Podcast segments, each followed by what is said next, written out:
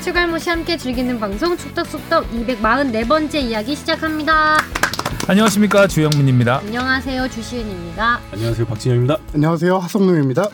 자 이제 아시안컵 개막이 코앞으로 다가왔습니다. 네, 네. 코앞입니다. 과연 64년 만에 우승 가능할지 매번 뉴스 그 말머리에 늘어나더라고요. 뭐 60년 만에 우승 가능하나, 뭐 64년 만에 우승 가능하나. 항상 역대 네. 최강 멤버 네, 반복되는 거죠. 이제는 드디어 왔다. 음. 드디어 때가 때가 왔다. 됐다. 이번에 진짜 최강 멤버는 맞는 것 같아요. 네, 맞습니다. 음. 맞죠. 역대급 멤버죠.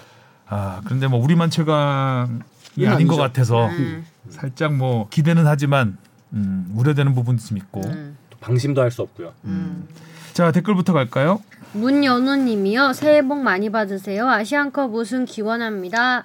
감사합니다. 감사합니다. 축덕꿀떡님이요. 클럽 월드컵에 대한 공정 개념 기존 시각의 주영민 기자님 대 이정찬 기자님 토론은 진짜 건강하네요. 피파와 유에파 같네요. 역시 일타 강사들. 제가 피파한 거죠? 들어봤어요 하성준 기자? 예 들어봤는데 뭔 말인지 아, 모르겠더라고요. 건강이 안 좋아요. 하성준 기자가 요즘에 이런 건강한 토론을 네.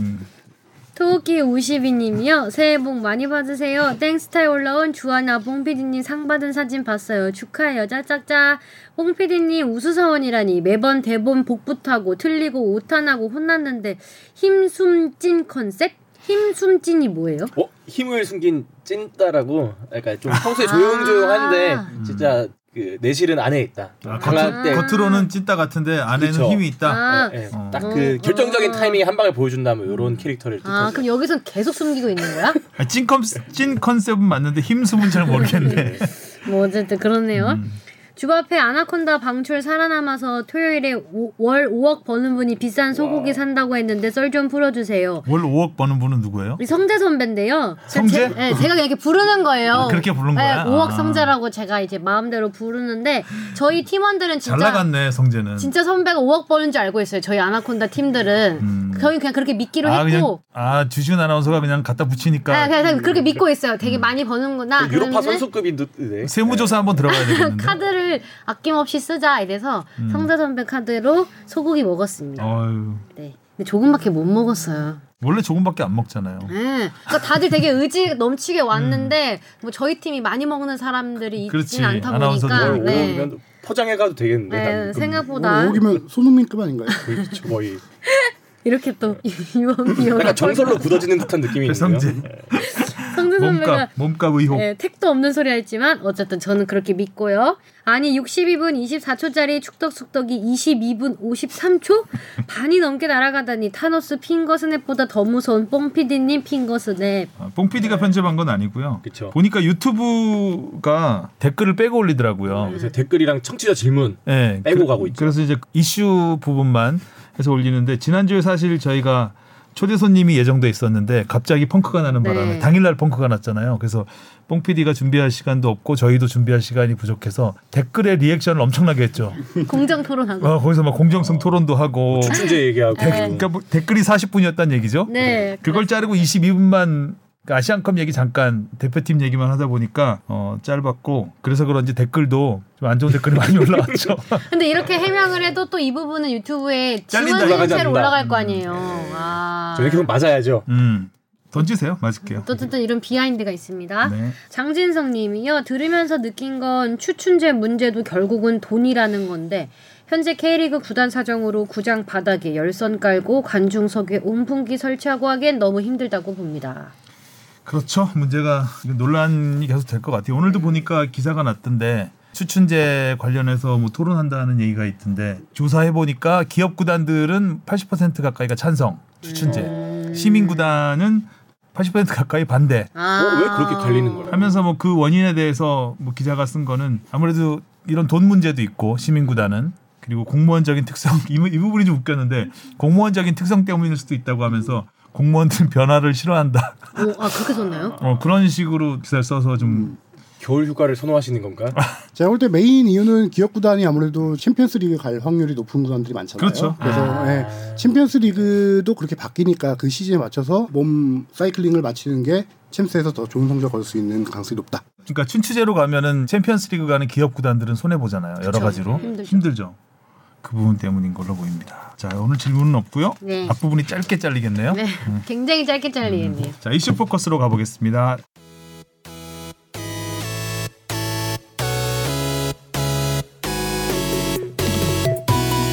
여러분은 지금 축덕 속덕을 듣고 계십니다. 잊지 말고 하트 꾹. 후보까지 점검 완료. 청룡의 해 날아오를 준비는 끝났다. 그리고 성룡이가 나왔다. 와 딱이다. 총룡 청, 송룡. 아, 청룡의 해. 성룡의 해가 될까요 올해? 힘들 것 같습니다. 아, 건강이 안 이번에도 좋아. 아시아컵 출장 가실 확률 높지 않나요? 어, 너 가죠. 아 예. 음. 지난해 선수들이- 마지막 날부터 허리 디스크가 갑자기 시작돼가지고 지금 아. 네, 새해를 기분 좋게 맞으려고 했는데 몸 상태가 좋은 편은 아니에요. 네 지금. 어떡해요? 그래서 건강한 토론을 못 해요 지금 건강하지 않은 건강하지 토론을 해야 됩니다. 않아. 몸이 안 건강해. 네. 아픈 토론을 한번 해보죠 그러면. 네. 자 이라크와 평가전을 했습니다. 마지막 평가전이었는데 일단 후보 점검, 벤치 멤버들 점검을 우선으로 한 것 같아요. 어 놀라웠어요. 네. 클린스만 감독이 이런 선택을 음. 사실 뭐 후보들을 점검하더라도 후반전에 교체로 투입되는 경우가 많은데 전반 선발 라인업이 이렇게 하니까 좀 새롭게 느껴지긴 하더라고요. 음. 근데 어쩔 수 없었던 게 그 선수들이 최근까지 경기를 뛰고 왔었던 거고 특히 이날 경기 보면은 잠깐 후반 얘기 미리 보면 후반에 주축 선수들이 유럽파 선수들이 들어간 대거든. 거잖아요. 선수들이 컨디션이 안 좋더라고요 진짜 확실하게. 음. 그래도 유럽에서 도와도 장거리 비행이고 특히 이강인 선수 같은 경우는 나도 후반 70분 80분 정도 잠깐 맞춰보지 않을까 싶었는데 합류 이틀 만에 나온 거거든요 경기를. 음. 뭐 경기도 가장 최근까지 치렀던 그렇죠. 그래서 이강인 어떤 선수 경기? 컨디션이 진짜 안 좋더라고요. 그 음. 선수가 볼 컨트롤 미스를 하고 퍼스트 터치를 놓치고 하는 모습들을 진짜 보기 흔치 않은 모습인데 음, 음. 그게 대표팀 경기에서 나왔습니다. 음. 이강인 선수가 그래서 뭐 일찍 들어갔나 봐요. 어, 끝까지 안 뛰고. 아 빨리 퇴근하고 싶어서 어. 이제 이강인 선수도 이제 경기가 잘 안 풀리니까 음, 예, 좀안 풀리긴 좀 했죠. 속으로 마음에 안 드는 거죠 자기 플레이가 짜증이 좀 났던 것 같고 조금 상대가 도발을 했지만 그래도 좀 과잉 대응을 음. 하긴 예. 유연하게 했죠. 대처할 수 있었는데 음. 상대가 좀 굉장히 기분 나쁘게 하긴 했어요. 아, 먼저 밀- 얼굴 치고 음. 얼굴을 왜 치는 거야? 사실 뭐 황희찬 선수가 프리미어리그 경기에서도 그런 거 보여줬지만 상대 퇴장 같은 거 유도할 때 한 대 조금이라도 터치하면 바로 눕잖아요. 음. 예, 그런 센스라고 해야 될까 노련함이 있었으면 조금 더 좋았을 텐데 아마 이번 또 평가전이니까 거기서 배우지 않았을까 싶어요.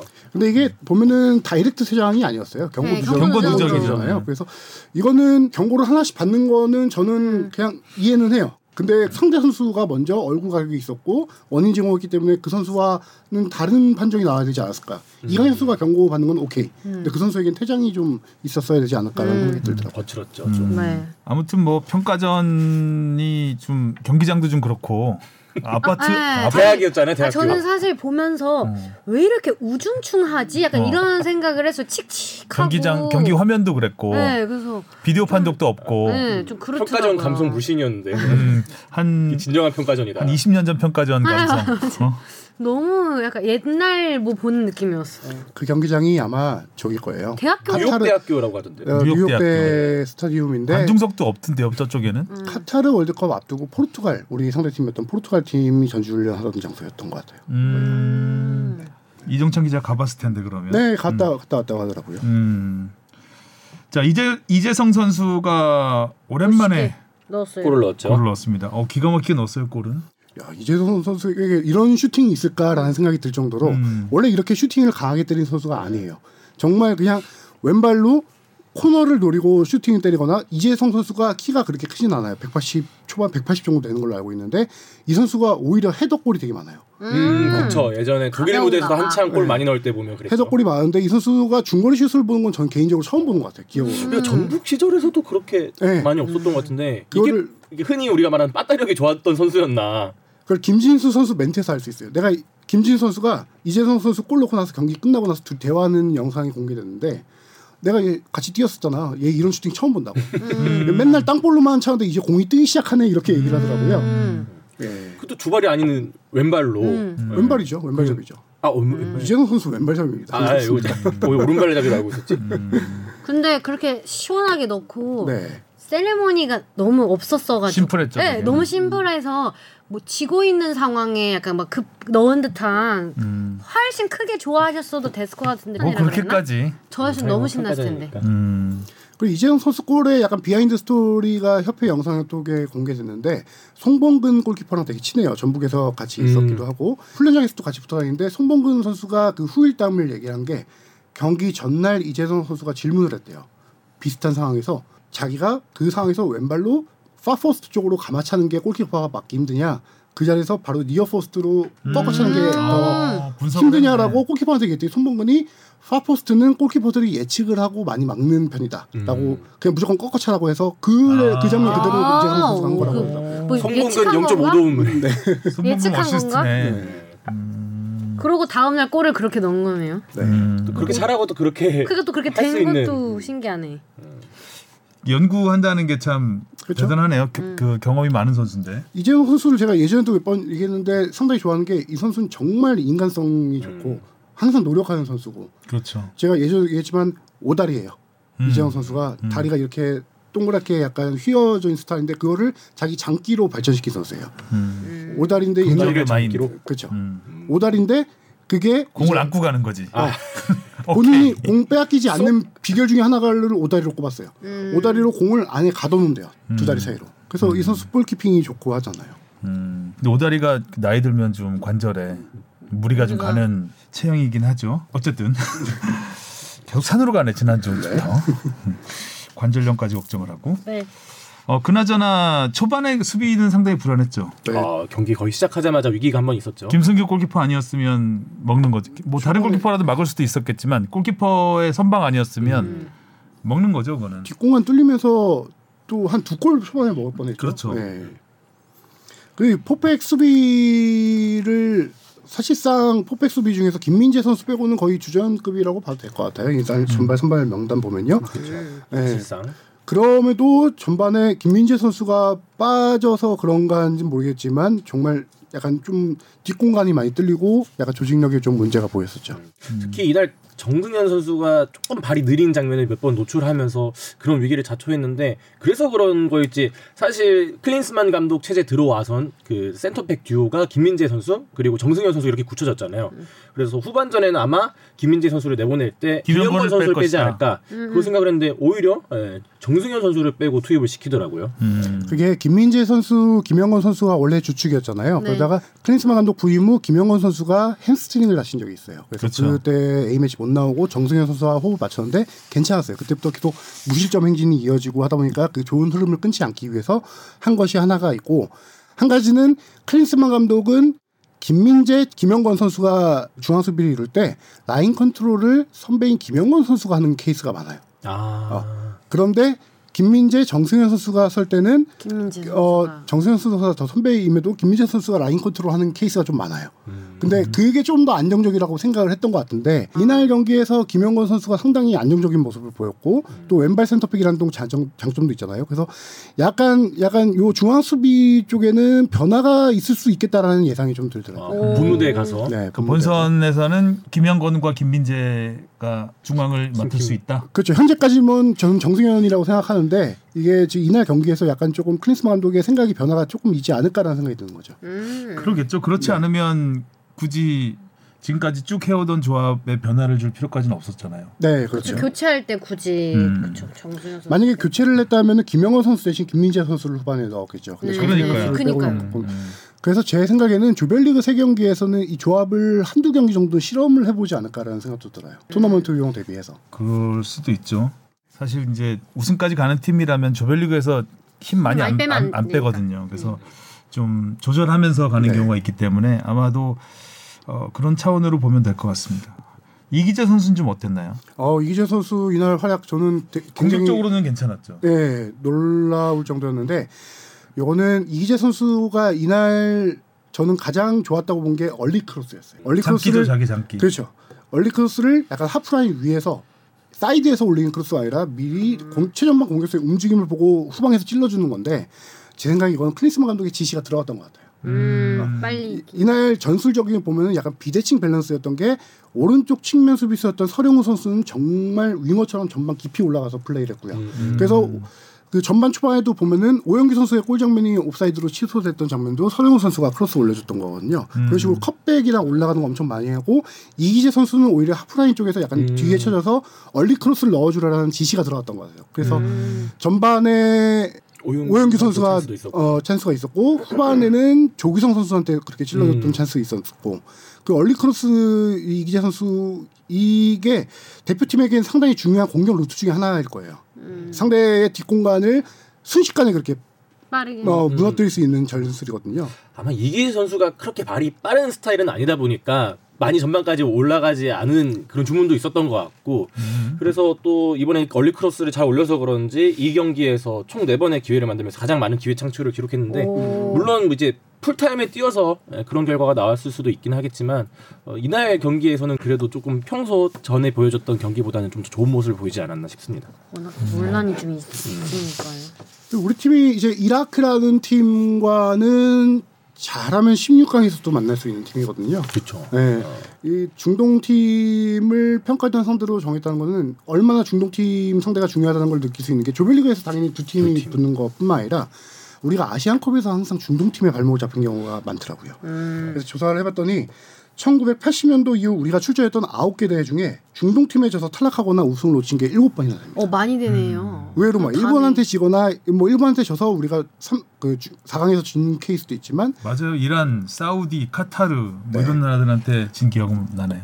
그 1980년도에는 결승에서 쿠웨이트한테도 졌었고요. 쿠웨이트 아. 80년대는 강팀이었어요. 네. 나름. 그다음에 그 유명한 이란의 6대2 패배도 있었고. 아, 네. 식스투. 음. 역시. 네. 이란하고 우리가 진짜 뗄래야 뗄 수 없는 악연이 있는데 최근에는 아니어도 예전에 다섯 차례 연속 8강에서 맞붙었던 적이 있어요. 그쵸. 네, 음. 그래서 그때 네. 그랬던 적고. 또라. 워낙 또 최종 예선에서 같은 조에 묶이는 경우도 많아가지고 네. 월드컵 최종 예선이요. 그래서 이란도 지금 보면은 우리가 8강에서 만날 가능성이 좀 있는 팀입니다.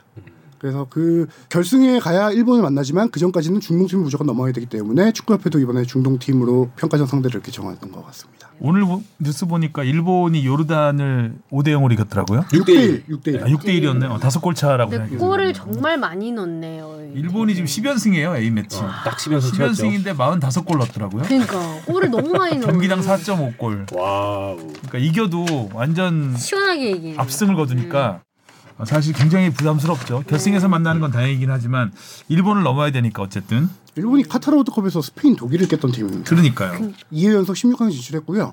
거기다가 지금 일본 멤버 우리가 최강 멤버라고 하잖아요. 일본도 일본 최강이죠. 역대 최강이라고 지금 음, 일본도 음, 하고 있는 음. 게 일본은 26명 중에 유럽파가 20명입니다. 그냥 다 유럽하네. 음. 그리고 5대리그 소속만 11명이에요. 5대리그 소속만으로도 베스트 11을 짤 수 있는 전력이다가 우리나라 한국 유럽파는 지금 12명이죠. 5대리그 7명이고 뭐 우리도 지금 최강이라고 하는데 일본은 정말 자신감이 많이 자신감이 충천된 상태고 특징 중에 하나는 우리나라 같은 경우는 정말 경험 많은 선수들이 많아요. 음. 평균 연령이 28세 정도 되고 일본보다 한 두세 살 많거든요. 근데 일본 같은 경우는 A매치 평균이 20경기가 안 되는 것 같아요. 선수들 평균. 음. 우리는 30경기가 더 넘고 음. 약간 특징을 보면은 우리는 정말 산전수전 다 겪은 베테랑들이 이제 최고 정점에 올라와서 치르는 대회고 일본은 이제 시작 단계. 기본 음. 주축 선수들이 경험하는 선수들이 있지만 해외에 진출한 젊은 선수들을 대거 많이 기용한 이번 대회가 될 것 같아요. 음. 그리고 우리는 또 탑 클래스들이 좀 더 있죠. 그렇죠. 일본보다는 네. 예, S급 손흥민이라든가 뭐, 선수들이라 해야 될까요? 예, 네. 김민재, 황인찬 같은 선수들이 이제 탑 클래스 그 리그의 빅 리그에서 탑 클래스 선수들이기 때문에 네. 좀 더 임팩트가 있을 수는 있죠. 그렇죠. 음. 거기다가 일본은 한 가지 지금 좀 불안한 상황이 핵심 전력인 구보. 음. 네. 와 미토마 선수가 부상이라고. 부상으로 현재 예. 미토마 선수는 한 5주, 6주 정도 진단받는 거. 미토마는 거의 못 뛴다는 거 알고 있는데 그래서 못 뛴다고 다들 생각했었는데 뽑았죠. 소속팀 네. 감독이 놀랐죠. 그렇죠. 그러니까 뽑은 거 보고 못 뛸 텐데 그랬다는데. 데즈리비 감독. 어. 예, 그래서 대표팀 와서 재활해라 지금 그런 거 같은데. 그냥 일단 뭐, 오기라도 해, 오, 극적으로 같이 뭐 있어라. 4강 이상 토너먼트 이상을 바라보는 거일 수도 있고요. 네. 음. 어쨌든 최근 기세는 일본이 좋습니다. 네. 그런데 뭐 우리도 좋습니다. 본- 본선에 들어가서 또 기세를 타는 부분이 있기 때문에 네. 어, 해외파 유럽파가 많다고 해도 그건 뭐 붙어봐야 할 것 같고 음. 자 우리 상대 팀을 보면 바레인과 첫 경기 외우기 참 쉽네요 15일 20일 25일 5일 네. 오일 간격으로 간격으로. 네. 똑같은 시간 8시 30분에 경기를 하고 바레인 요르단 말레이시아 5일 간격인 게 상당히 중요한 것 같아요. 네, 네. 근데 꽤 충분한 휴식이 넓네요. 좀 네. 보통 보장되는 한 3일 뭐 이렇게 했던 것 같아요. 3, 3, 4일. 4일. 예, 예. 예전에 비해서 출전국 수가 늘어나면서 조금 더 여유가 생긴 것도 있고요. 근데 반면에 이 5일이라는 게 중요한 게 일단은 조별리그에서 선수들을 어느 정도 체력을 조금 안배할 수 있다라는 생각이 들고 하지만 반면에 16강부터는 3일 간격으로 경기가 음. 열립니다. 그때부터 이제 전력 투구를 해야 되는 상황이라서 그래서 저는 이라크 전에 이런 플랜 B를 조금 더 많이 필리스 뭐 감독이 더 많이 투자하지 실험했다. 않았나라는 생각이 들더라고요. 뭐 그래서 늘 그렇지만 1, 2차전을 확실히 잡고 어, 일찌감치 그치. 토너먼트 진출 확정 지은 다음에 좀 3차차는 힘을 빼는 게 좋지 않을까. 음, 3차전이 말레이시아인데 김판곤 감독이 이끄는 말레이시아입니다. 네. 어 근데 말레이시아가 진짜 전력이 많이 좋아졌다. 저 경기는 보진 못했지만 시리아와 평가는 들었고. 평가전에서 2대2 네. 이대 이 무승부 네네네. 했죠. 김판호 감독이 선수들을 좀 이렇게 동기부여를 잘하는 스타일이거든요. 그래서 음. 이 말 언변이 진짜 뛰어나시거든요. 그리고 우리와 같은 조의 평가전을 보면 바레인이 호주한테 2대 0으로 졌고 호주도 뭐 우승 후보로 꼽을 수 있는 팀이니까요. 요르단은 카타르의 역전승을 거뒀습니다. 그런데 일본에 대표. 6대 1로 네, 어제. 졌습니다. 카타르가 예전 그 지난번 카타르하고 좀 다르죠. 확실히 요새 좀 전력이 약해졌다는 많이 평가가 약해졌어요. 있고요. 네. 디펜딩 챔피언이라고 하지만 그 명색이 좀 무색한 음. 지난 대회에서 카타르 우승할 때그 득점하기는 또 선수 득점왕했던 선수 그 선수 있을 때 카타르는 정말 굉장히 위협적인 팀이었잖아요. 네. 알모에 알리. 잘리 날모 이제- 아홉 골 넣었던 선수. 음, 알무에 잘리 네. 이 선수가 지금 없죠. 어, 명단을 살펴보진 않았는데 음, 없을 것 같아요. 들어보지 못했으니까. 카타르가 뭐 예전에 카타르가 아니니까 요르단이 카타르한테 2대 1로 역전승을 했습니다. 근데 바레인 항상 보면 근데 요르단은 잘 모르겠는데 바레인은 항상 까다로웠던 것 같아요. 그렇죠. 항상 우리하고 뭐 월드컵 최종 예선이나 아시안컵 때 만나면 까다로웠던 팀이었던 것 같아요. 상대 전적을 보면 바레인한테 우리가 11승 3무 1패. 바레인한테 패한 게 최근이죠.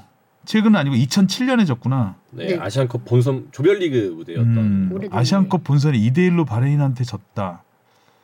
그리고 요 근래 들어서 아시안컵에서 자주 맞붙었더라고. 2011년 대회에서도 붙어서 그때 2대 1 승리. 구자철 선수의 두 골이 있었고 이제 바로 직전 대회였죠. 16강전에서 만나서 이제 연장 접전 끝에 2대 1로 네. 승리했던. 뭐 그렇게 시원하게 어쩐지. 쉽게 음, 이긴 바레인한테 거의 한 골 차로 이겼어요. 이겨도. 그러니까요. 음, 2대 1, 2대 1승, 2대 0승 이렇게 했는데. 음. 네. 친선 경기에서는 2대 2로 비기기도 했고요. 그리고 요르단한테는 3승 2무. 근데 요르단한테도 전부 한 골 차로 이겼네요. 생각보다 네임밸류에 비해선 우리가 시원하게 이긴 시원하게 적은 잘 별로 없었다. 그러니까 중동 팀은 예. 다 어려웠어요 지금까지. 맞아요. 그래서 요르단이 오전 다섯 번 붙었는데 3승 2무 다 한 골차 승리였습니다. 승리했던 건. 음. 그리고 말레이시아를 상대로는 26승 12무 8패인데 뭐 다 옛날 얘기네요. 1989년이 마지막 경기였네요. 35년 만에 그 8패는 다 이전 60년대, 70년대 있지 그렇죠. 않았을까 싶은데요. 그 당시 동남아가 강했던 시절이죠. 70년대는. 그래서 뽕 PD가 한 줄 평을 다 적어왔는데 뭐 했던 말입니다. 아까. 한 집에 읽어주세요. 읽어주세요. 그래서 아, 뭐 바레인과 어, 상대 전적 분석을 했을 때 한 줄 평을 드리자면 최근 들어 이란급으로 아시안컵에서 자주 격돌. 요르단은 아, 진 적은 없지만 모두 신승. 그래도. 음. 바레인도 신승 아닌가요? 그렇죠. 근데 내일 어, 이름값은 요르단이 조금 더 떨어지는 감이 있어가지고 네. 그다음에 말레이시아는 네, 87인데? 음, 1989년 이후 35년 만에 맞대결 이런 이게 게 조금 관전 평가야. 포인트지 않을까 아. 이, 게 평가인가요? 그러니까 맞대결이? 평가라기보다 뭐 한줄 관전 관점 포인트 관점 포인트가 예, 예, 예. 나왔겠네요. 아까 뭐였죠? 힘숨 찐? 힘, 네, 힘, 그냥 찐찐찐으로 하죠 아니야. 힘 뭐? 보여주세요. 힘 좀. 예.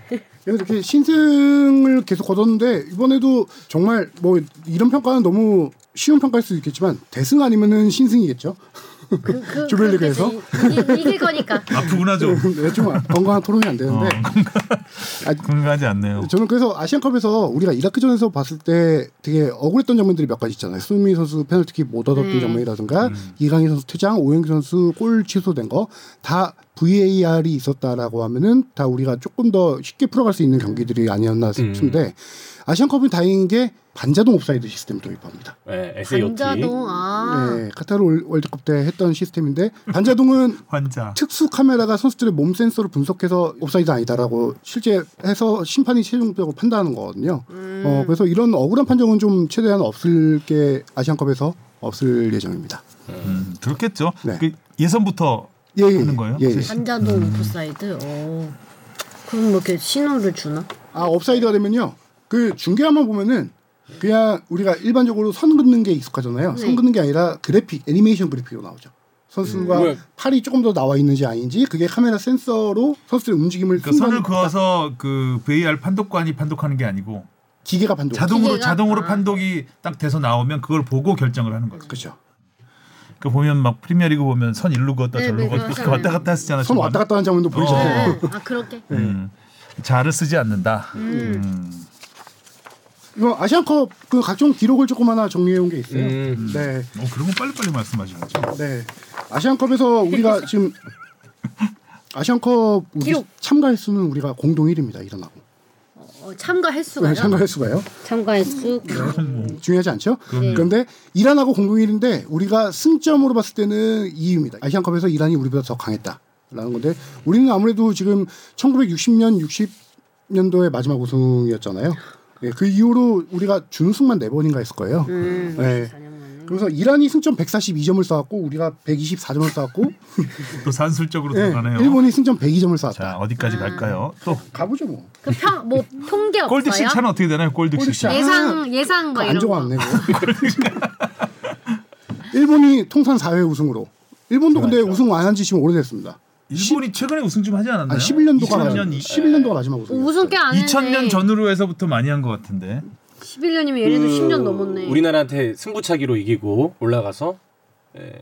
승부차기로 우리한테 3대 0으로 이기고 올라가서 우승 차지했던 그 대회. 예, 우승을 하, 예, 그때 2011년 그대회 우승 이후로 없습니다. 일본은. 의외로. 음. 그래도 여긴 10몇 년인데 우리 54년. 그리고 이 장면을 기억하실지 모르겠지만 우리 대표팀의 아시안컵 최연소 득점자가 누군지 아십니까? 손흥민 선수. 아 손흥민 아. 기사 봤는데. 그게 핵심이 저는 되게 상징적인 장면이에요. 2011년도 아시안컵에서 박지성 선수가 은퇴를 하죠. 네. 음. 그날 경기에서 손흥민 선수가 데뷔를 하는데요.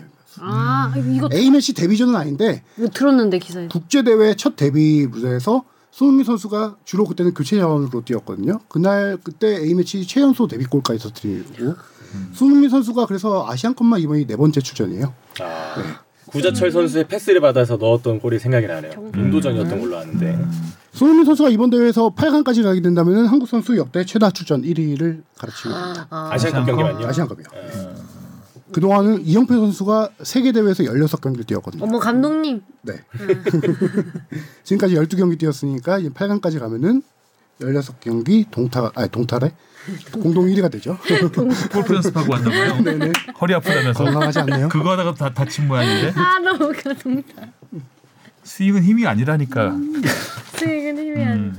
밸런스지. 자 그리고 백켄바워가 별세를 했습니다. 네. 음, 수비수의 개념을 바꾼 선수라고 할 수 있죠. 백켄바워는 수비수가 수비만 하는 게 아니라는 공격형 수비수, 음. 그렇죠. 골 넣는 수비수, 실질적으로는 미드필더로도 뛴 케이스가 꽤 됩니다. 미드필더였죠. 초, 초반에는 초중반까지. 예, 커리어 말기에도 미드필더로 미드필더로 좀 뛰었다 뛰었고. 하더라고요. 음, 그러니까 우리가 쉽게 생각하는 후방 빌드업과는 조금 다르긴 하지만 수비수가 공을 몰고 전진하는 케이스, 수비수가 공격수에게 그러니까 전진 수비수라는 패스를 쭉쭉 표현보다는 리, 찔러주는 리베로의 개념을 사실상 그렇죠. 독립한 네. 선수였죠. 공격까지 하는 수비수 음. 지금 김민재 선수가 그 돌진하는 만큼 좀 어. 앞으로 나갔던 건가요? 훨씬 더 나갔죠. 훨씬 와, 더. 네. 훨씬 더요? 그냥 그란들이 전반이 저러고 누볐던 거네요. 와 그럼 뛰고 다시 돌아오는 것도 너무 힘들었겠다. 그래서 베케마워 같은 경우는 수비수임에도 득점이 상당히 많아요. 아. 네.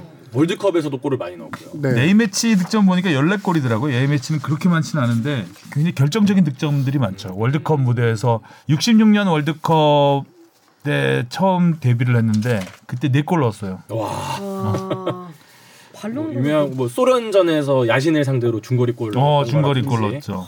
그게 베켄바워가 중거리포가 강하고 프리키커였어요. 아 맞아. 프리킥 골이 되게 프리킥 골이 많더라고요. 근데 프리킥을 네. 되게 특이하게 차요. 예. 어, 뭐 감차도 아니고 뭐, 오른발 아웃프런트로 차요. 음, 에? 뭐 프리킥을 되게 독특하더라고요. 그리고 약, 프리킥을요? 네, 약간 그리고 칩슛 하듯이 네. 찍어서 이렇게 차는 그러니까 힘줘서 영상을 멀리서 봤는데 달려오는 게 아니라 어. 앞에서 그냥 톡 쳐서 이렇게 그러니까 골키퍼가 정확하게- 타이밍을 잡기 전에 그냥 한 박자 빠른 프리킥이죠. 어, 나프런트를 어떻게 줘? 음.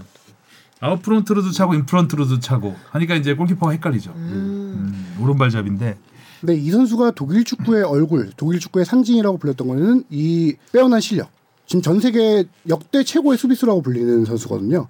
실력 음. 이상의 인성이었다고 해요. 사람들이 다 그렇게 얘기하는 게 클린스만 감독도 지금 아랍에미리트 전지훈련하다가 영상을 통해 보는데 베켄바우는 그냥 우리의 멘토였고 아버지 같은 분이었다라고 하더라고요. 그 모든 분들 모든 축구인들 인터뷰에 이 사람은 정말 휴먼으로 너무 좋은 사람이었다라고 얘기를 하는데 저는 사실 뭐 별명이 카이저, 그리고 황제였고 그리고 뭐 카리스마도 되게 강렬했다고 들었거든요. 강렬하죠. 뭔가 무서워서 후배들이 좀 거- 가까이 가기 어렵지 않았을까라는 생각을 했는데 그런 멘트를 들으면서 근데 뭐 어, 보면 인성은 베켄바워 다르구나. 그 일화들 읽어보면 어렸을 때도 음. 어렸을 때도 이렇게 리더십이 강해서 이강인 선수처럼 중앙 수비수를 많이 맡았기 때문에 중앙 수비수가 팀을 전체 리딩하는 상황이 많잖아요. 음. 그럴 때 굉장히 카리스마 있게 선배들한테도 그렇게 했다고 해요. 오. 마니나한테 똑같이 베켄바워가 대단한 게 베켄바워가 몸담았던 팀은 모두 우승을 했습니다. 와. 우승의 아이콘. 예. 그러니까 베켄바워가 19살 때 그 1부 리그 데뷔를 했는데 그 해 민헨이 2부 리그에서 1부 리그 승격을 했고요. 그렇죠. 지켰고 그러면서 그때부터 이제 우승을 쓸어 담기 시작하죠. 와. 그때 또 미넨이 지금은 뭐 명문 음. 독일 하면 딱 미넨으로 정립이 됐는데 미넨의 첫 우승을 또 에, 베켄바우가 있었을 시절에 에, 음. 이뤘다고 하죠. 에, 사실 지금의 명문의 기반을 베켄바우 선수가 있었을 때 다 다져놨다. 그러니까 독일 축구의 최전성기를 이끌었던 선수라고 하- 평가를 받고 있는데 그러니까 월드컵에서는 60년 월드컵에 첫 출전해서 영플레이어 상을 받았죠. 신인상. 네. 신인상을 받고 그다음에 준우승을 했죠. 그다음에 70년에 3위 그리고 74년에 우승을 했죠. 주장으로. 네. 주장으로 예. 음. 그러니까 베켄바워 하면 같이 떠오르는 유럽에서 떠오르는 선수들을 꼽으라면 이제 바비 찰튼하고 음. 요한 크루이프를 꼽더라고요. 네. 그러니까 바비 찰튼하고는 1966년 잉글랜드 월드컵에서 찰튼을 전담 마크하는 역할을 했었고 그래서 결승전에서 졌죠 잉글랜드한테 당시에는 그리고 70년에 다시 만납니다 잉글랜드를 8강인가에서 만나는데 어, 돌아온 라떼코노인가요?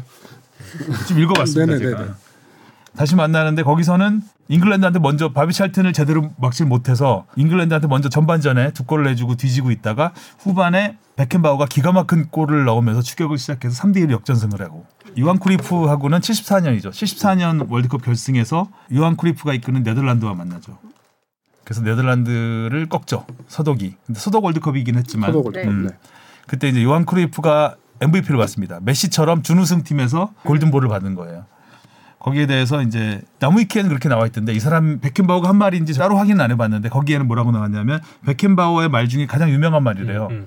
강한 자가 이기는 게 아니라 이기는 자가 강한 강하다. 것이다. 지금 많이 하는 말이잖아요. 네. 네네. 이게 이제 베켄바우가 그 말을 그러니까 요한 크루이프가 그걸 받으니까 우리는 요한 크루이프를 이겼으니까 우리가 강한 강한 자다. 음. 약간 이런 의미로 그러니까 상대를 저격하는 인터뷰도 꽤 했다고 해요. 그래서 오만하다는 평가도 많이 받았어요. 네. 아. 행정관 시절에도 좀 이야기가 꽤 있지 않았나요? 행정관 시절에는 일단 그건 이제 피파 관련된 부분이고 그 전에 아, 이 선수가 39살에 은퇴를 하는데 은퇴를 하자마자 바로 대표팀 감독으로 감독이 왔습니다. 음. 감독으로도 우승을 하나. 감독으로도 우승했죠. 음. 감독으로 이제 칠- 어, 90년, 90년 음. 이탈리아 월드컵 때 우승을 했죠. 그때 이제 클린스만 감독이 아. 첫 월드컵이었고 세 골- 크리스만 세 골이나 음. 감독이 넣었죠. 팀의 주축은 아니었어요. 어. 세 골인가 넣었고 그때 이제 클린스만 감독은 이제 손흥민처럼 기대받는 잘하는 어린, 어린 애는 선수, 아니고. 어, 린 선수였고 어 그래서 클린스만 감독이 눈시울을 붉히기도 했었죠. 네. 어, 일단 제 말씀드리고자 하는 건 뭐냐면 자꾸 산으로 가서 지금 베켄바워 감독이 이제 감독 자격증이 없는 거예요. 음. 아, 근데 대표팀 감독을 시- 감독을 감독을 맡았는데? 시켜버린 거지. 근데 감독 경험도 아무- 아무것도 없고. 그래서 원래 독일 감독은 독일 연방 감독이라는 약간 명예로운 칭호를 주는 음. 게 있었대요 그 당시에. 지금은 지금 그냥 뭐 헤드코치라고 다 부르죠. 그리고 지금은 이제 자격증이 없으면 감독을 할 수 없지만 없잖아요. 그 당시는 이제 70년대는 어 그래서 그걸 붙이지 못하고 그냥 코치라고만 붙었다고 하더라고요. 아 헤드라고 뭐 네. 붙이고. 그러니까 지금으로 말하면 헤드를 못 붙인 음. 거죠. 근데 어쨌든 그런 상황에서 감독을 맡아서 세 번의 월드컵을 나가죠. 86년, 90년, 94년. 음, 세 번의 월드컵을 나가서 전부 4강에 들었어요. 그리고 와 아, 잘하. 음. 감독으로도. 잘하- 아, 재능이 있으시네요 역시. 음, 재능 있으시죠. 90년 이탈리아 월드컵에서 소독을 우승시키면서 전 세계 역사상 주장으로 주장이자 감독으로 월드컵 우승한 케이스는 두 명밖에 없고요. 그다음에 선수와 감독으로 모두 월드컵 우승한 건 전 세계 딱 세 명뿐입니다. 그렇죠. 그중에 한 명이 브라질의 자갈로, 그다음에 자갈로가 첫 번째. 예, 네, 자갈로. 베켄바워, 그다음에 프랑스 데시안 감독. 자갈로도 대단한 게 그 40살 때 우승했더라고요. 그러니까 펠레하고 스- 펠레하고 같이 선수로 우승하고 음. 8년 뒤에 4년 뒤인가 8년 뒤에 펠레를 선수로 데리고 우승하고 계속 뛴 펠레도 대단하고 감독도 음. 대단한. 펠레의 마지막 우승이었죠. 70년이었나요? 72년이었나요? 와. 베켄바워 펠레 얘기 나오니까 하는데 베켄바워가 펠레와 같은 팀이었습니다. 어, 저, 저 뉴욕 미국 코스- 진출을 뉴욕 코스모스에서 같이 어, 뉴욕에서 뛰었었죠. 그때도 우승을 했죠. 네. 그래서 미넨에 있을 때 리그 네번 14년 동안 뛰- 뛰면서 리그만 네 번 우승을 했고요. 뉴욕 코스모스를 갔다가 돌아와서 미넨으로 오지 않고 함부르크로 갑니다. 그리고 함부르크 가서 함부르크 우승을 시킵니다. 리그 우승. 내가 가면 우승이다. 여기 우승 트로피 있으니까 일로 와. 뭐 네. 거의 그 부분이 그 청구사. 분위기죠. 네. 그래서 그 말도 있어요. 음, 백햄버 정확한 멘트는 아닐지 모르겠지만 공격을 잘하면 승리를 하는데 수비를 잘하면 우승을 우승한다. 한다. 처음에 그 말- 들어봤어요. 그 말- 그것도 베켄바우가 한 말인가요? 제가 알기로는 그렇습니다. 아, 그 말이 이렇게 우리가 어, 알고 있는 명언들이 베켄바우가 어, 한 말들이 그러네요. 꽤 있네요. 저도 그 말을 들었었는데. 뭐 아니면 댓글 달아주십시오. 제 기억으로는 그러는데요. 네. 음. 그래서 정말 선수 시절 그리고 감독 시절에도 바이에른 미넨 감독을 또 맡기도 했었죠. 맡아서 우승도 시켰고요. 어. 아, 또 재밌는 게 그러니까 바이에른 미넨 감독 이게 전후 관계가 정확히 모르겠는데 바이에른 미넨 감독을 먼저 했겠죠. 그리고 그 다음에 회장에 취임합니다. 근데 회장에 취임하고 있는데 팀이 잘 나가다가 감독이 경질이 돼요. 음. 그게 아마 유에파컵인가 뭐 그런 토너먼트 대회였던 걸로 기억이 되는데 4강까지 팀을 올려놓고 감독이 경질이 되니까 회장님이 감독으로 나가갖고 두 경기 치르고 우승을 했어요. 음, 그런 일화도 있더라고 요 읽어보니까. 대단하시네. 아, 약간 신화적인 인물이네요. 네. 그리고 정말 이 일화는 또 빼놓을 수 없는 게 1970년 멕시코 월드컵입니다. 이때 4강에서 이탈리아를 만납니다. 이탈리아와 연장 연장전에서만 다섯 골을 주고받는 혈투 끝에 아, 져요. 연장 예, 그, 저요. 예, 그래서 좀 그 결승 진출에 실패를 하는데 당시 베켄바워가 쇄골이 부러집니다. 아이고. 오른쪽 쇄골이 부러져. 영상에도 나와 있더라고요. 찾아보니까 쇄골이 부러진 상태에서 보면 그 팔을 붙이고 오른팔을 붙이고 붕대를 이렇게 이렇게 감아요 다 몸에. 음. 그래갖고 이러고 뛰어요. 이러고 연장전 120분까지 다 뛰었어요 풀타임을. 그러니까 보니까 수비하는 게 이러고 발 걷어내요 따라다니면서. 그게 거의 초인적인 이런 일화도 있어요. 균형 잡기가 어려웠을 텐데 음. 아프시고 역시 신 정말 신적인 느낌인데. 베켄바거도 한국과 인연이 또 깊잖아요. 그렇죠. 네. 저기 일단은 2006년 독일 월드컵 개최를 하는 데 있어서 우리 한국의 도움을 조금 받습니다.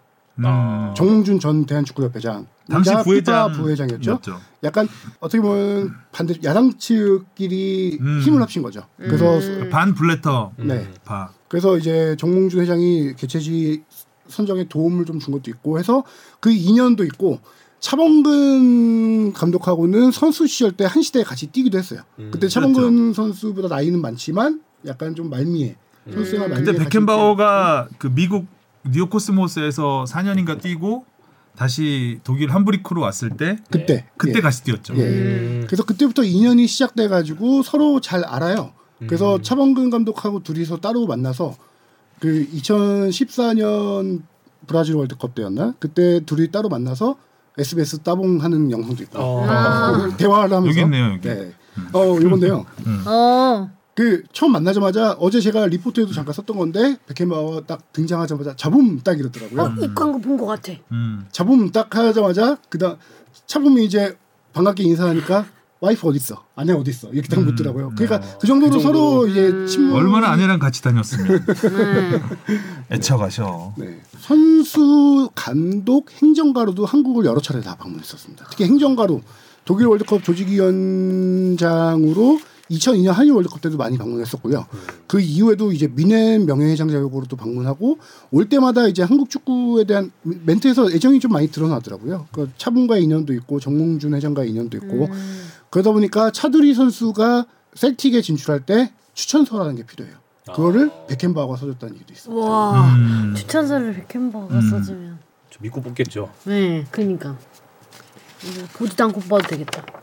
아무튼 베켄바워가 떠난 거에 대해서는 좀 많은 생각이 들더라고요. 옛날 일도 많이 기억이 나고. 요 근래 한 그 60년대 70년대 활약했던 스타들이 이제 한두 분씩 하늘로 가면서 뭐 작년에 펠레가 그랬었고 최근에 아. 또 자갈루 그러니까 자갈로 감독이 그 3, 4일 전. 네. 네, 선수와 감독으로 최초로 월드컵 우승했던 자갈로 감독이 떠난 지 3일 만에 네. 베켄바워가 근데 그 노환인가요? 원인은 알려지지 가지- 않았죠. 어, 유족들이 사인을 밝히지 않, 원, 원하지 않는다라고 했는데 이제 독일 언론 같은 거 보면요 어, 여러 가지가 있었던 게 일단은 몇 년 전에 아들이 먼저 세상을 떠난 다음에 급격하게 건강이 안 좋아졌다고 안 좋아졌다라고 해요. 안 좋아진 것 중에 하나가 이거는 독일 빌트지에서 쓴 걸 제가 봤는데 일단 한쪽 시력이 잃었고요. 아. 아. 어, 그 다음에 약간 심장 쪽 문제도 있었고 어. 이거는 조심스러운 문제긴 한데 파킨슨병이 있었다는 얘기도 있었고요. 음. 원인에 대해서는 정확히 나오진 않았어요. 네. 그 최근 몇 년 동안 계속 급격히 안 좋아지셨네요. 몇 년 동안 좀 투병을 해왔다라는 얘기였고 클린스만 감독이 얼마 전에 독일을 방문해서 1990년 이탈리아 월드컵 재패 33주년 기념 행사를 갔다 온 적이 있거든요. 우리 음. 그때 클린스만 감독 맨날 왜 이렇게 음. 가냐 이거 할 때 뭐 예정됐던 스케줄이 그, 그 이정도 스케줄 그거 중에 하나인데 그때 베켄바우가 안 나오면서 병세가 많이 안 좋다라는 얘기가 많이 돌긴 했었어요. 아. 학년 78세라고 하길래 원래는 치고는 조금 아, 일찍 돌아가신 감이 좀 있어서 음, 네. 하긴 그러니까 베켄바워가 세계 축구계에서 굉장히 존경받으면서 사실 예전에 차기 피파 회장으로까지 거론이 될 정도로 음. 승승장구하고 있었는데 어느 순간 갑자기 잘안 안 보여요. 보였어요. 네. 어, 2010년 이후에 그게 한 조금 몸이 안 좋아하기 시작한 건 2017, 8년 이 정도인 것 같아요. 네. 근데 베케마우는 저는 한마디로 정리하고 싶은 건 선수로 감독으로 행정가로 다 최고. 정말 황제였다. 음. 어. 이런 세 분야에서 모두 다 이렇게 성공한 케이스는 정말 흔치 않거든요. 그렇죠. 네, 맞아요. 그러니까 실력도 있어야 되고 운도 네, 따라야 맞아요. 되고. 그렇죠. 음. 어, 고 인터뷰 제가 어제 리포트 썼던 인터뷰인데 베켄바워가 생전 인터뷰 중에 나는 정말 별자리의 행운을 타고난 것 같다. 음. 행운, 행운의 별자리를 타고난 아. 운명 같다라고 얘기를 하더라고요. 음. 본인도 아는 거죠. 우승을 음. 이렇게 많이 하고 모든 성공이 된 걸. 그렇죠. 그렇게 실력이 뛰어난 선수들도 우승 한 번 못 네. 하고 떠난 선수들도 많잖아요. 네. 맞는데 이렇게 많은 우승을 하고 모든 팀에서 우승을 하고 야. 감독으로도 우승하고 어. 회장을 하다가 감독을 하는데도 우승을 하고. 우승하고 뭐 그냥 잡았다만 하면 우승하는 음. 이런 와- 와중에 그 2006년 독일 월드컵 때 얼마나 우승을 하고 싶었겠어요. 자국에서 열렸 자국 자국에서 열렸으니까. 아. 그때 감독이 클린스만 감독이었습니다. 그 네, 그 당시 3위를 했죠. 네 3위. 음. 크림즈만 계속 나오시네. 음. 한국과 참 인연이 많은 네, 그게 계속 분이세요. 나오시네요. 음. 아 김민재 선수의 롤모델이기도 합니다. 아, 그렇겠죠. 그럴- 아, 김민재 선수가 그렇겠다. 위는 일단 인터뷰에서 내 롤모델이 베켄바우다라고 밝힌 적이 있죠. 음.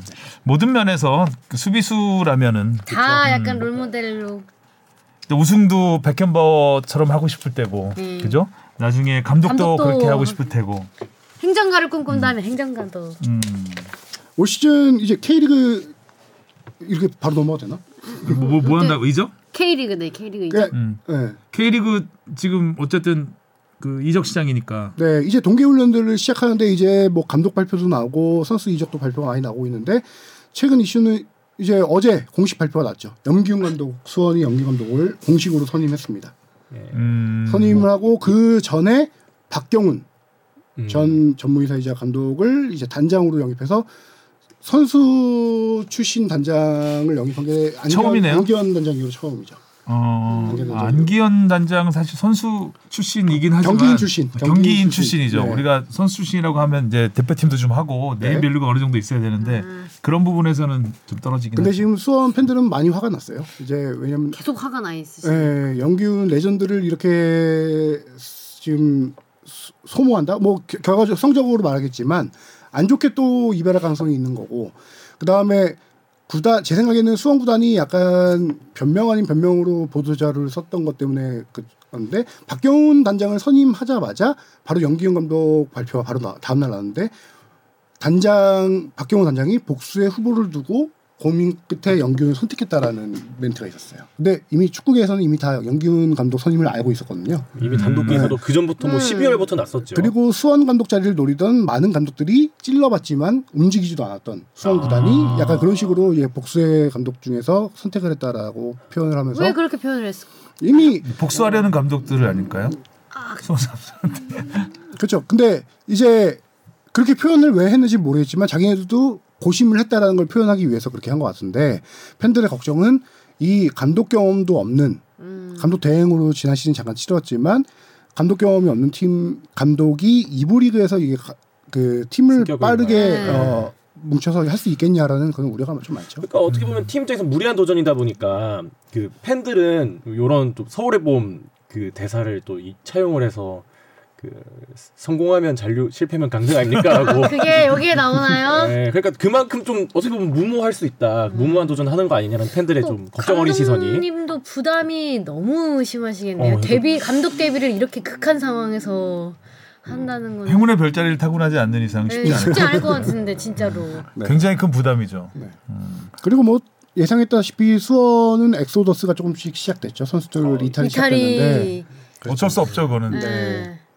많이 그 나왔나? 그래서 지금 서울 아니, 수원에서 빠져나간 선수들이 이제 속속 새로운 소속팀들이 결정되고 있는데 가장 최고 이슈는 권창훈 선수죠.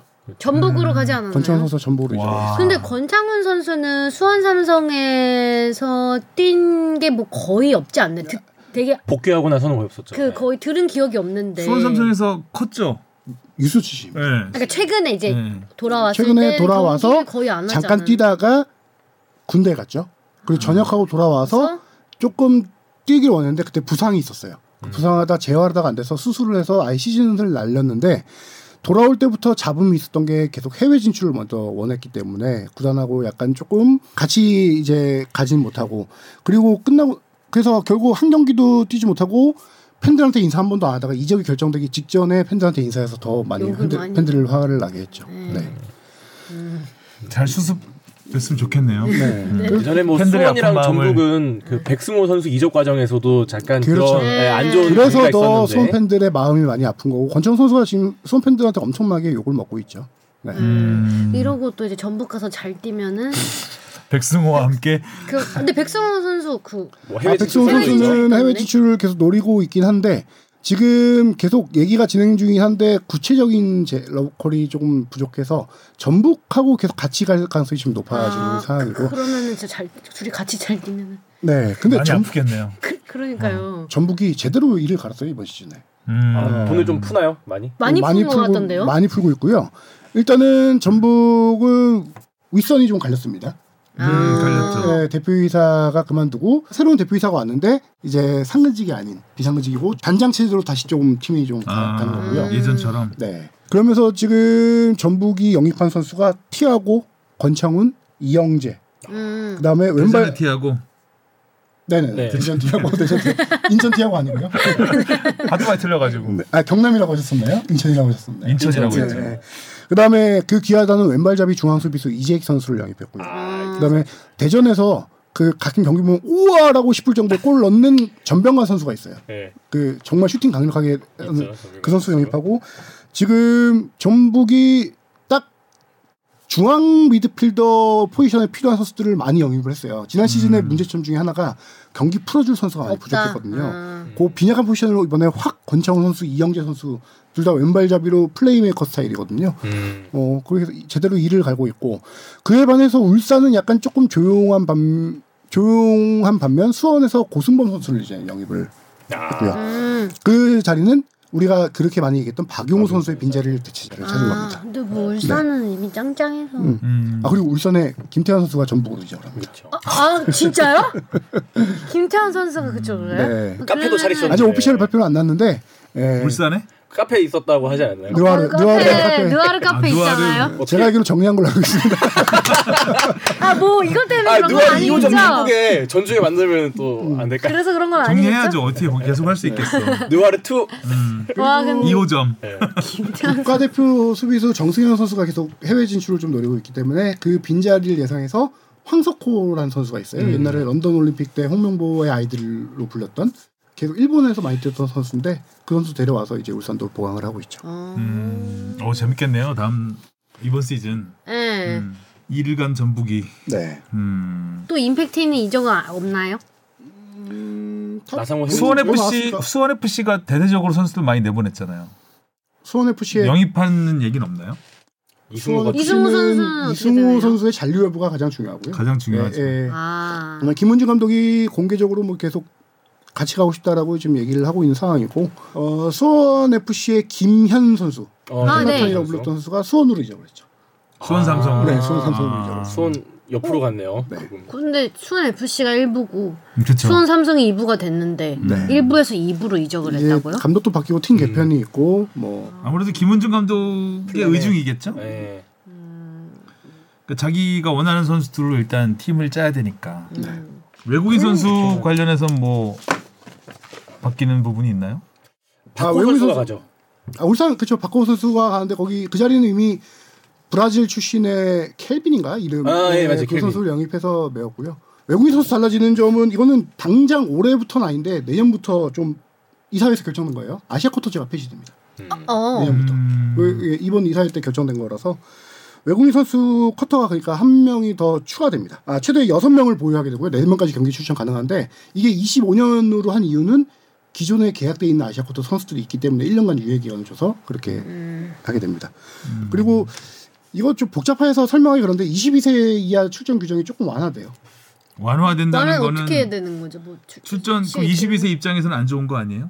음, 안 좋은데 이게 워낙 대학 축구계 쪽에서 좀 얘기도 많았었고 불만들이 많았던 게 진짜 요식행이다. 그러니까 20분만 쭉 뛰고 빼게 바로 한다. 빼고 하니까. 그런 불만 그런 얘기들이 좀 많아서 이걸 좀 완화한 게 음. 22세 이하 선수가 선발 출전하지 않으면은 그냥 3명 교체 가능한 거. 이거는 그냥 일반적인 축구 음. 예, 음. 예전 음, 음. 거고 한 명이 선발 출전하고 추가로 교체 투입이 없을 경우 4명.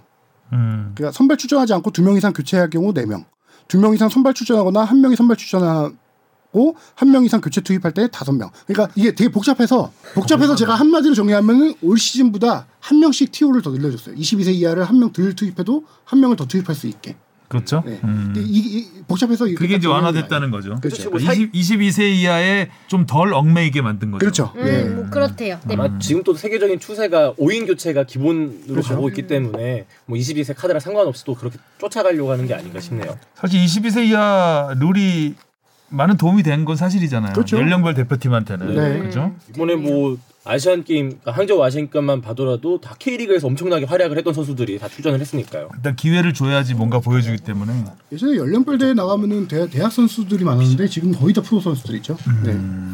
네. 서울은 뭐 없나 봐요. 서울 뭐 딱히 지동원 선수 일단 서울은 뭐 변화 헤어졌고요. 없고요. 결별했고 네, 그치. 윌리안 선수 완전 이적으로 이제 팔로세비치 부담 재계약했고 찍었고, 팔로세비치 재계약. 류재문 선수 영입했고 아, 류진 서울에. 네. 선수가 좋은다 그러고. 뭐 다른 선수들 뭐 썰은 몇 가지. 아, 좀 최준 들고 선수도 있던데. 서울로 아, 갔습니다. 예, 맞아요. 최준 선수. 아 최준 네. 울산에 있지 않았나요? 부산에 부산에 부산에 있었고, 있었나요? 이번에 아시안 게임 우승 멤버. 음. 그때 20세 이하 멤버 때가 울산 유스 출신이었고, 그죠? 예, 그러다가 부산으로 이제 20세 갔다가 이하 다시, 팀. 네, 음, 업데이트가 잘 안 되고 있어요 내가. 김승대 선수 이적했고. 네, 네. 김순대 선수는 어. 대전으로, 어, 어. 김승대전이 승대 선수. 됐군요. 음. 자 김승대 선수도 참 잘 왔다 갔다 하네요. 그리고 포항을 감독님이랑 중심으로. 잘 맞으니까. 포항에서 전북 갔다가 다시 음, 포항 가고 포항을 중심으로. 포항에서 여기다. 근데 이적해서는 딱히 포항에서가 제일 맞아요. 잘하는 네. 것 같아요. 그렇죠. 예. 네.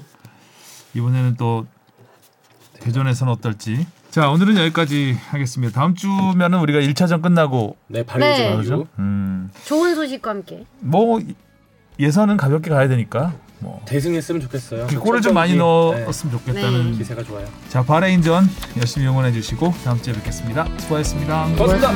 고맙습니다.